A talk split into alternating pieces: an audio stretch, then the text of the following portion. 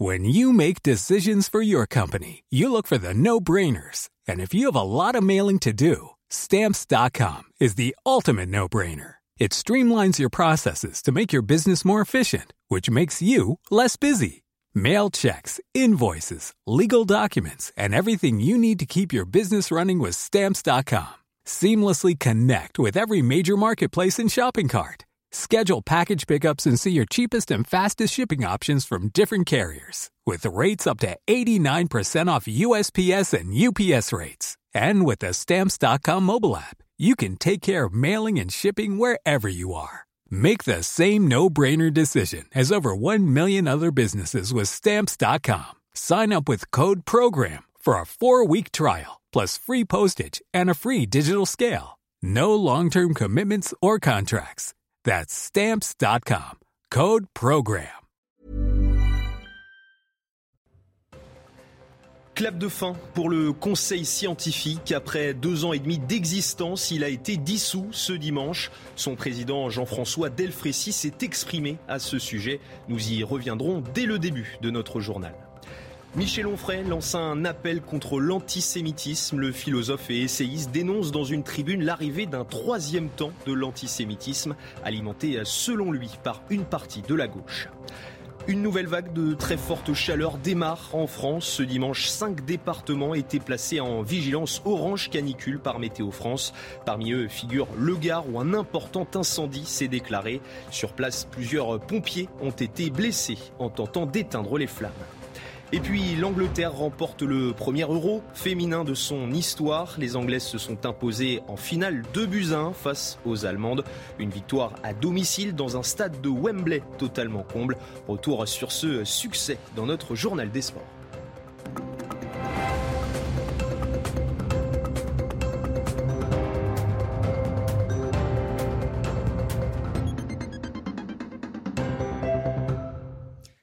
Bonsoir à tous, c'est très heureux de vous retrouver sur CNews pour l'édition de la nuit. À la une de l'actualité, la fin de l'état d'urgence sanitaire marque aussi la fin du conseil scientifique lancé par Emmanuel Macron au début de l'épidémie de coronavirus. Le conseil présidé par Jean-François Delfrécy aura rendu près de 90 avis en deux ans et demi d'existence. Le professeur s'est d'ailleurs confié à nos confrères du Parisien. Une interview à décortiquer par Sandra Chiombo professeur Delfrécy s'est longuement exprimé euh, dans Le Parisien. Sa mission s'achève aujourd'hui. Il a fait le bilan de son mandat pendant deux ans et quatre mois. Selon lui, c'est le moment de passer la main.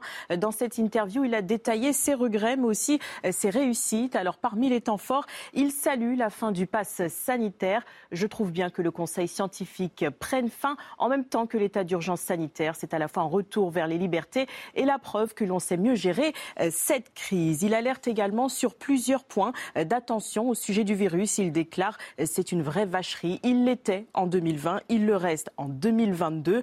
Pour ce qui est des mesures, il n'en préconise pas la fin, même s'il salue la fin des obligations. On est revenu au modèle de la recommandation et non plus de l'interdiction. Je pense qu'il est important de continuer à porter le masque à l'hôpital, mais c'est désormais aux Français de choisir, conclut-il. Il exprime également quelques regrets, notamment au sujet des EHPAD. A mis en avant la santé euh, au détriment peut-être d'une forme d'humanité. Il reconnaît également euh, des mesures parfois trop détachées du quotidien des Français, donc mal comprises par les citoyens. On aurait pu prendre des décisions avec les citoyens, interroger euh, les parents sur la réouverture des écoles notamment. Enfin, il prévient ceux qui vont lui succéder. Il faudra faire face à de nouvelles pandémies. C'est la fin d'une forme d'urgence. On aura de nouveaux outils, mais on sera surpris par un autre virus.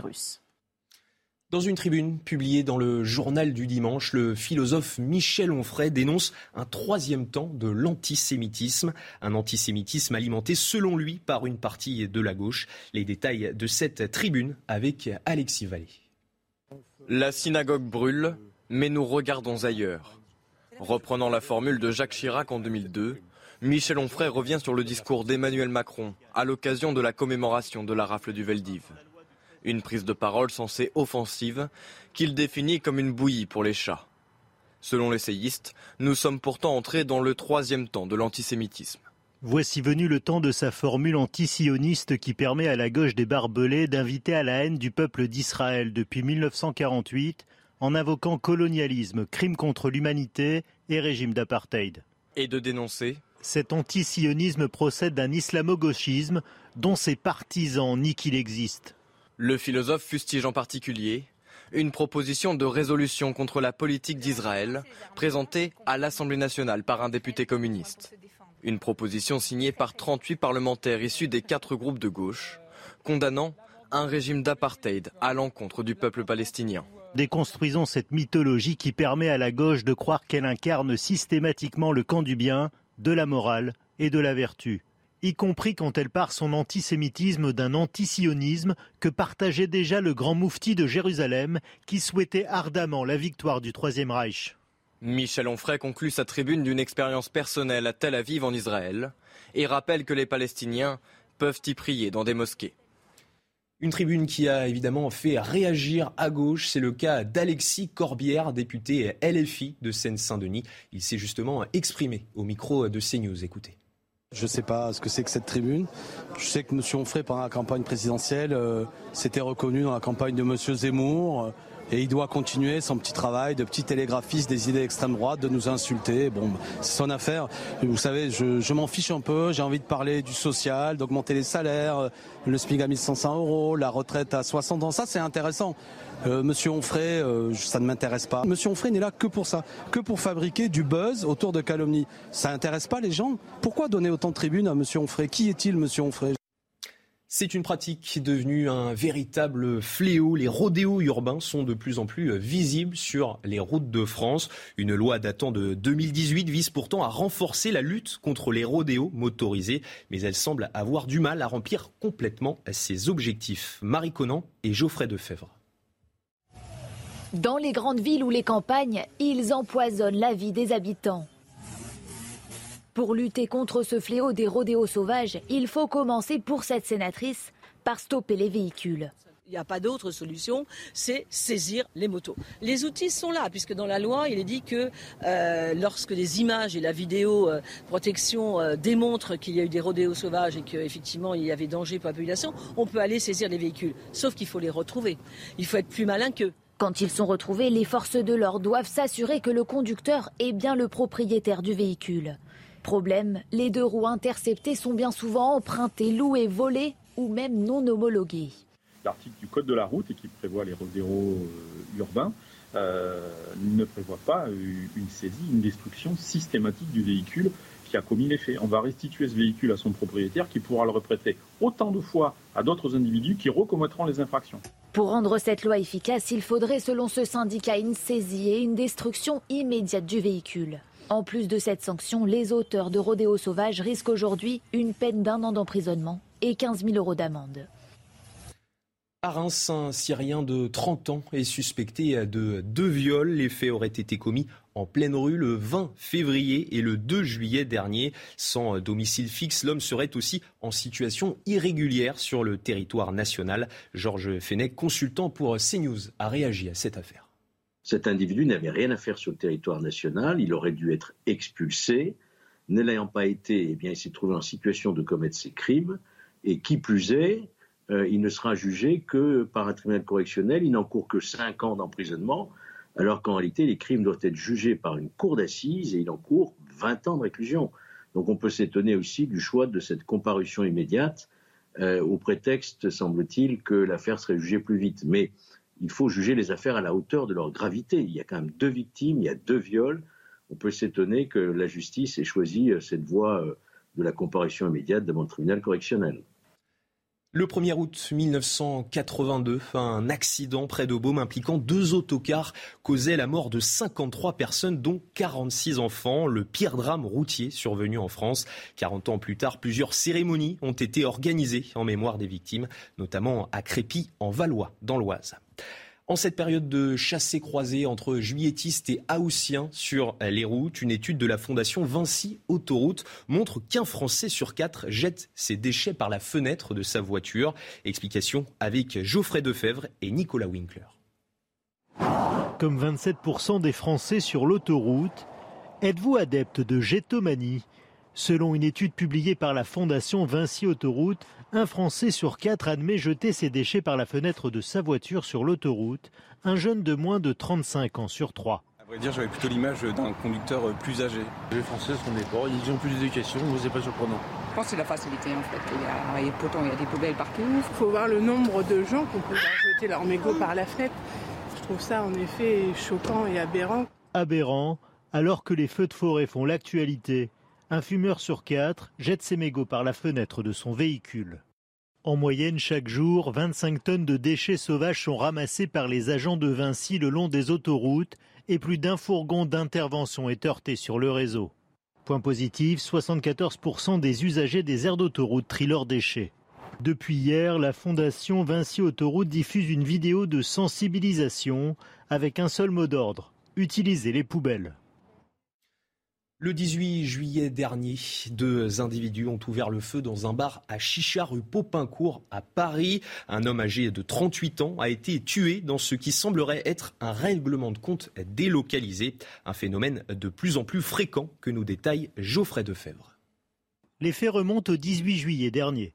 Cagoule sur la tête et Kalachnikov en main, un jeune homme de 16 ans et son comparse font irruption dans un café parisien de la rue Popincourt dans le 11e arrondissement de Paris. Leur cible, un homme de 38 ans connu pour trafic de stupéfiants.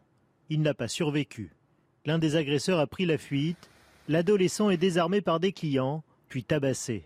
Il a été mis en examen et écroué pour assassinat en bande organisée. Né à Mayotte en 2006, le garçon est déjà connu des services de police niçois. Durant l'été 2021, il a été arrêté pour une bagarre au couteau sur une plage des Alpes-Maritimes un délit pour lequel il devrait être jugé en 2023. Le règlement de compte de la rue Popincourt n'est pas un cas isolé. Il est de plus en plus fréquent de voir des contrats exécutés loin du milieu d'origine. On constate que c'est quand même toujours lié euh, au grand banditisme, à la criminalité organisée, autour de plusieurs paramètres qui sont souvent les mêmes. Euh, très souvent liés au trafic de stupéfiants, euh, toujours liés, alors ça n'est pas que ça non plus, liés à des problèmes d'argent, de vengeance ou de lutte de territoire. Depuis 2017, la police enregistre chaque année près de 70 règlements de compte et une centaine de victimes. Depuis le début de l'année, les géants de l'énergie ont engrangé des bénéfices records. 10 milliards d'euros pour Total Energy, 5 milliards d'euros pour le groupe Engie. De quoi relancer le débat sur la taxation des super profits.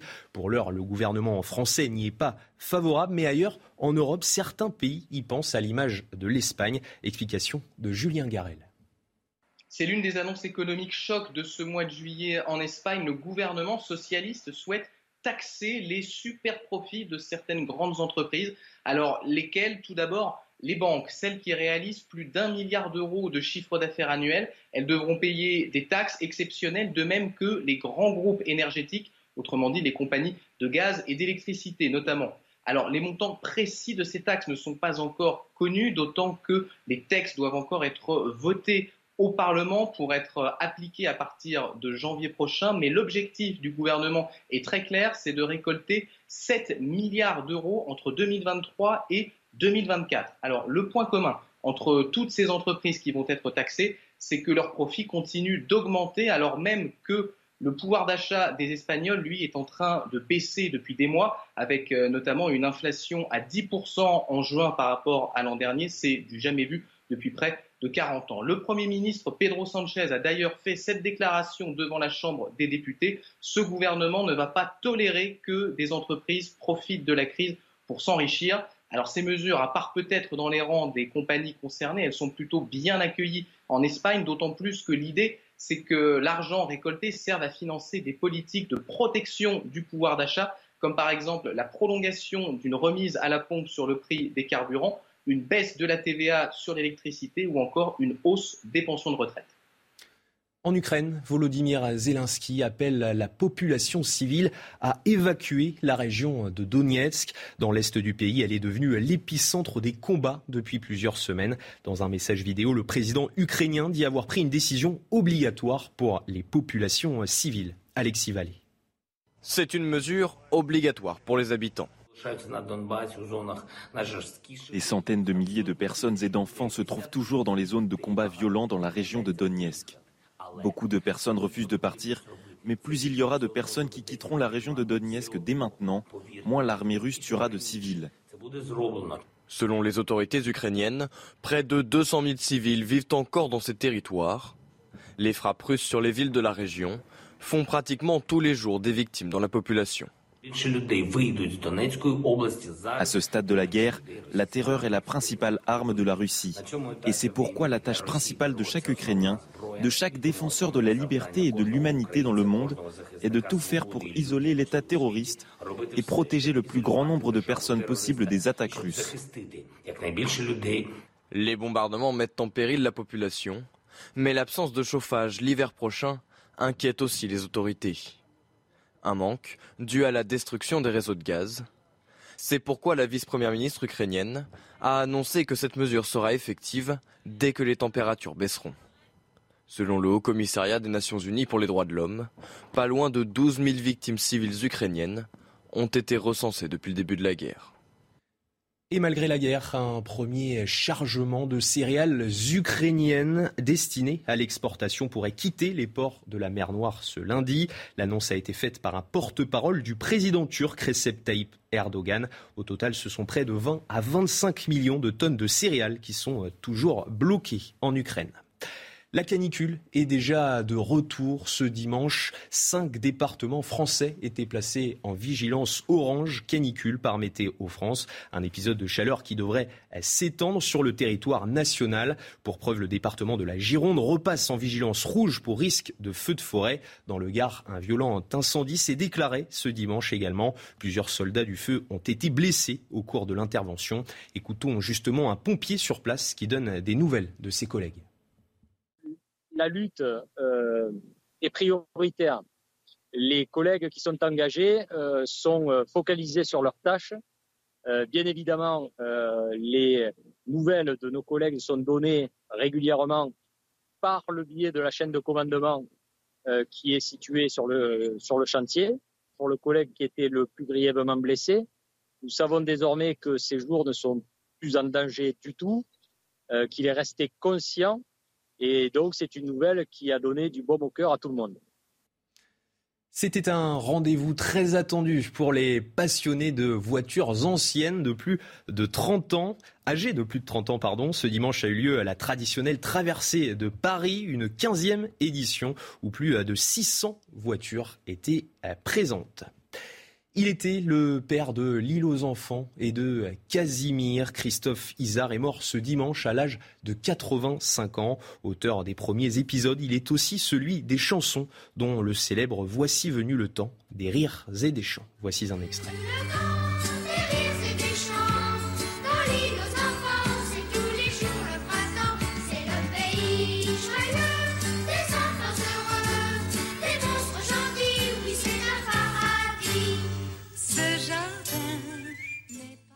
Allez, restez bien avec nous dans quelques instants. Place à votre journal des sports.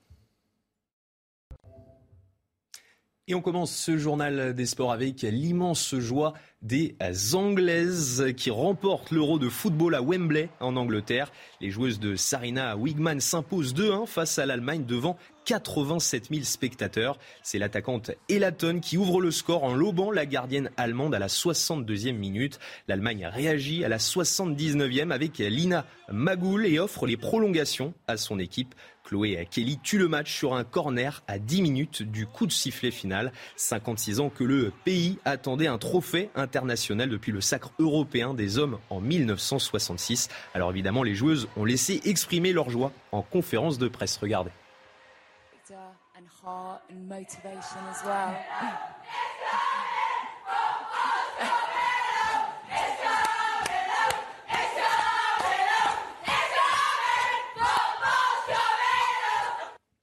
Du foot toujours et le 11e sacre du PSG dans le trophée des champions. Les hommes de Christophe Galtier écrasent Nantes 4-0 à Tel Aviv en Israël. Un crochet de Lionel Messi à la 22e minute, un coup franc direct juste avant la mi-temps et un penalty de Neymar. Pour couronner le tout, Sergio Ramos marque sur talonnade à la 57e minute. Un match qui permet aux Parisiens d'aborder sereinement leur premier match de Ligue 1 contre Clermont samedi prochain.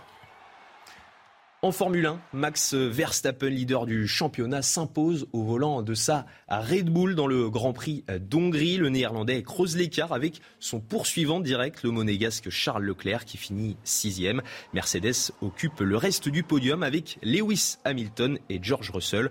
Retour sur la course avec Bruno Scagliotti.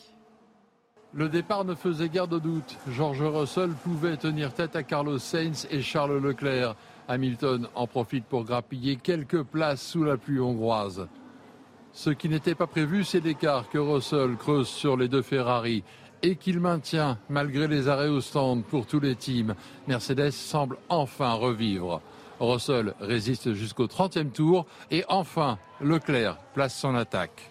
Mais Leclerc doit céder sa place à Sainz quand il s'arrête pour changer de pneus.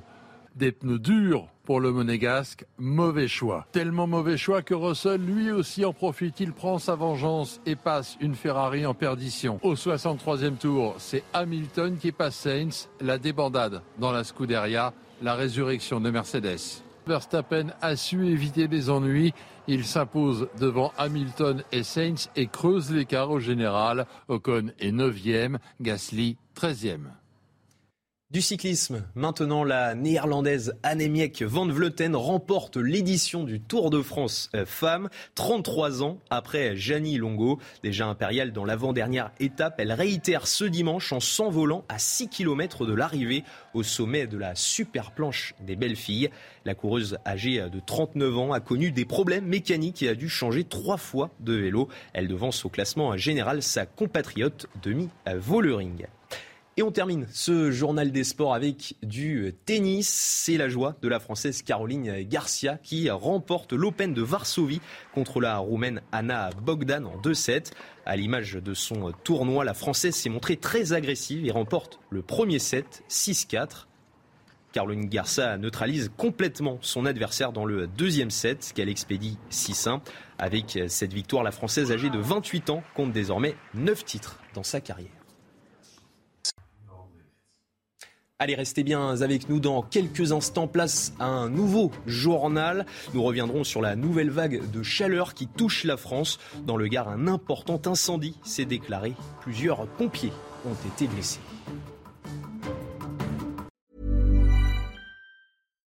When you make decisions for your company, you look for the no-brainers. And if you have a lot of mailing to do, stamps.com is the ultimate no-brainer. It streamlines your processes to make your business more efficient, which makes you less busy. Mail checks, invoices, legal documents, and everything you need to keep your business running with Stamps.com. Seamlessly connect with every major marketplace and shopping cart. Schedule package pickups and see your cheapest and fastest shipping options from different carriers. With rates up to 89% off USPS and UPS rates. And with the Stamps.com mobile app you can take care of mailing and shipping wherever you are. Make the same no-brainer decision as over 1 million other businesses with stamps.com. Sign up with code program for a 4-week trial plus free postage and a free digital scale. No long-term commitments or contracts. That's stamps.com. Code program.